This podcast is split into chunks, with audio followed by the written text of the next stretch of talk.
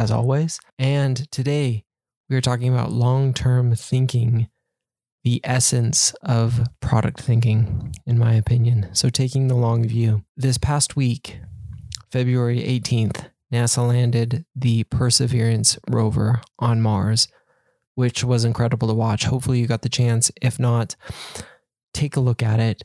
Uh, some of the videos, the longer ones, the shorter ones, it was awesome. Uh, I always geek out over rocket launches, probes, rovers, whatever it is. I am a science fiction fan, a science fan in general. I love it. In this case, we literally shot a rocket to another planet, then on time sent a car down to the planet, literally using a sky crane to lower it onto the surface. It was like a drone uh, from Earth. If that's not incredible, then it's hard to say what is. Uh, Perseverance, the rover, will explore Mars, uh, much like Curiosity has been doing, looking for signs of ancient life and paving the way for eventual human exploration of Mars.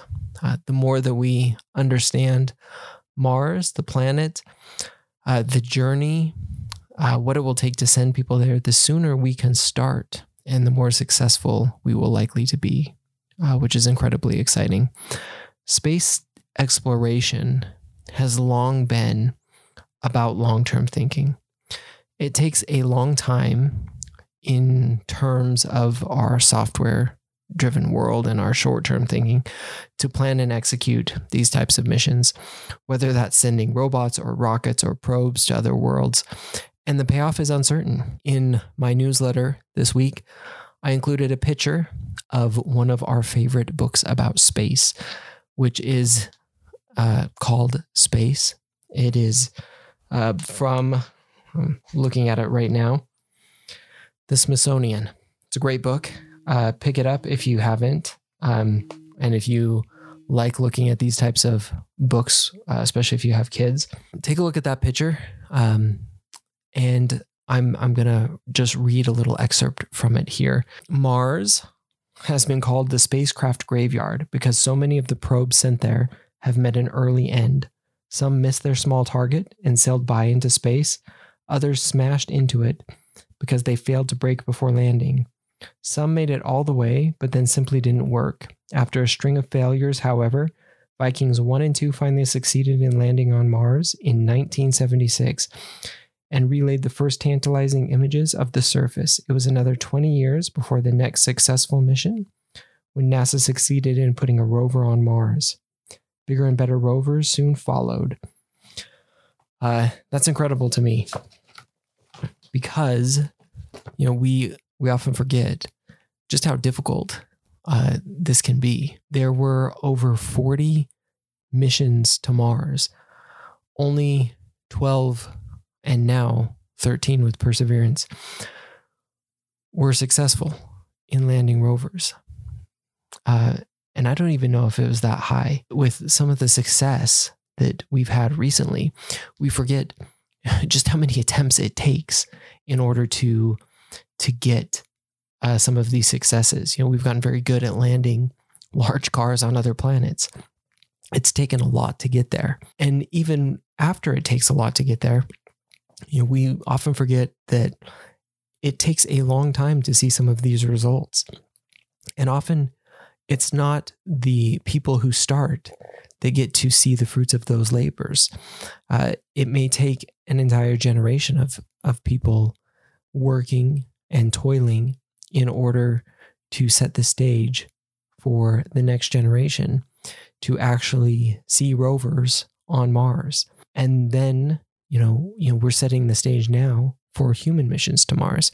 Don't know when that will be. Hopefully soon. That would be awesome. But we don't know exactly when that will be. And a colony on Mars, don't know when that will be either. You know, SpaceX has the vision uh, of a human colony on Mars. Elon Musk he wants to spread humanity beyond Earth. That's exciting. That's bold. Uh, it will take an incredible amount of technology and ingenuity and perseverance to make something like that happen. But we're laying the groundwork. for so much of that right now. And it will be a long term thing. It's not something that, you know, the next quarter or even the next year we'll be able to do something like that. But being able to put the pieces in place to make something like that happen, that's exciting and is something that we we have to have that long-term view and long-term vision in order to bring something like that to fruition. Who will ultimately be the beneficiary of that?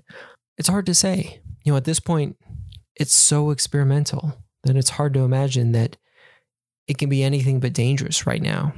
Uh, but as we get better at it, like we've gotten better at landing cars on other planets, there are incredible possibilities. You know, could you know could we reach further out into the solar system? You know, once we're able to build an actual colony on another planet, could we tap unknown resources? Could we lower the risk of human extinction? I think that's one of the express goals.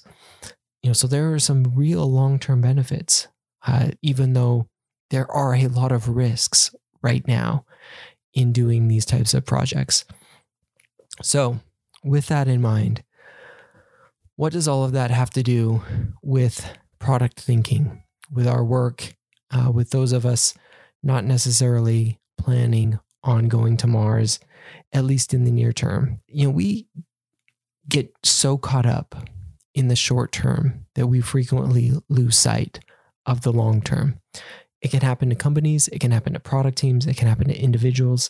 Companies become obsessed with the fiscal year or the next quarter or the next big project or next uh, next feature. You know, we really care about driving performance for what's in front of us with you know little thoughts sometimes about what is down the road or how is this going to impact our team or our company a few years down the road, five years down the road, a decade on. Um, some companies, anyway, some of us, it's it's so easy to kind of fall into that trap.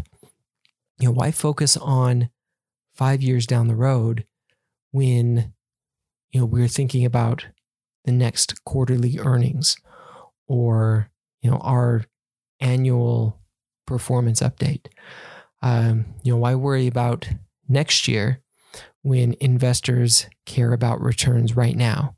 You know, those are things that are immediate and pressing um, even attempts to fix some of these problems, um, you know, to fix the principal agent issue, which is, you know, how do you make uh, people really have an ownership stake in what they're doing and feel long term ownership, can go awry because the incentives are, also often too short term. You know, if if a bonus is based on performance for this year, you know, why should somebody look past performance for this year into you know 3 years into 5 years into 10 years and make decisions based on you know what a company looks like in 5 years down the road or 10 years down the road or what a product will look like you know 5 years down the road.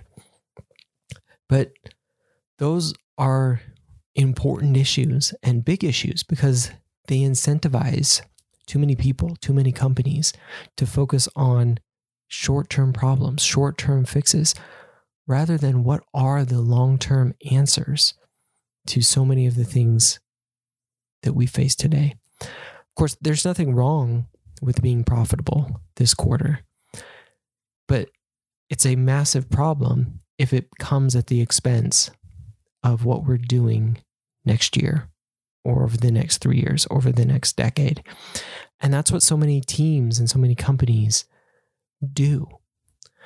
Reaping, you know, right now, the the profits of today or this quarter and sowing very little for the future because that's what matters right now. Uh, it can happen not just to companies, but to product teams too. You know, we get caught up in delivering features, creating code that we aren't stopping to think about the product or the experience and what it should look like into the future. Uh, or right now, really. You know, we forget, we forget about all of the discovery work that goes into informing our decision making, Uh, you know, what are the trends shaping the world? What does the industry look like next year or, or in five years or in 10 years? And what can we do to prepare for that? Or better yet, what can we do to shape those trends? You know, how can we be the product shaping the industry going forward? And of course, it's not just companies, it's not just products, it's individuals as well. You know, we fall victim to this short-term thinking, trading the long term the long term for the short term. You know, it's often much easier to binge Netflix than invest the time in a new skill, especially when that skill may not pay off for years. You know, a Netflix payoff can be very immediate. Uh, a new skill uh, may not pay off for a year, for two years, for three years. You know, same thing it can be much easier to skip exercising, uh, skip the gym. Uh, you know, once you're able to go to the gym, when you don't see the benefits for weeks or months at a time. So, what to do? The essence of product thinking is focusing on the holistic picture, the reason why, the long term.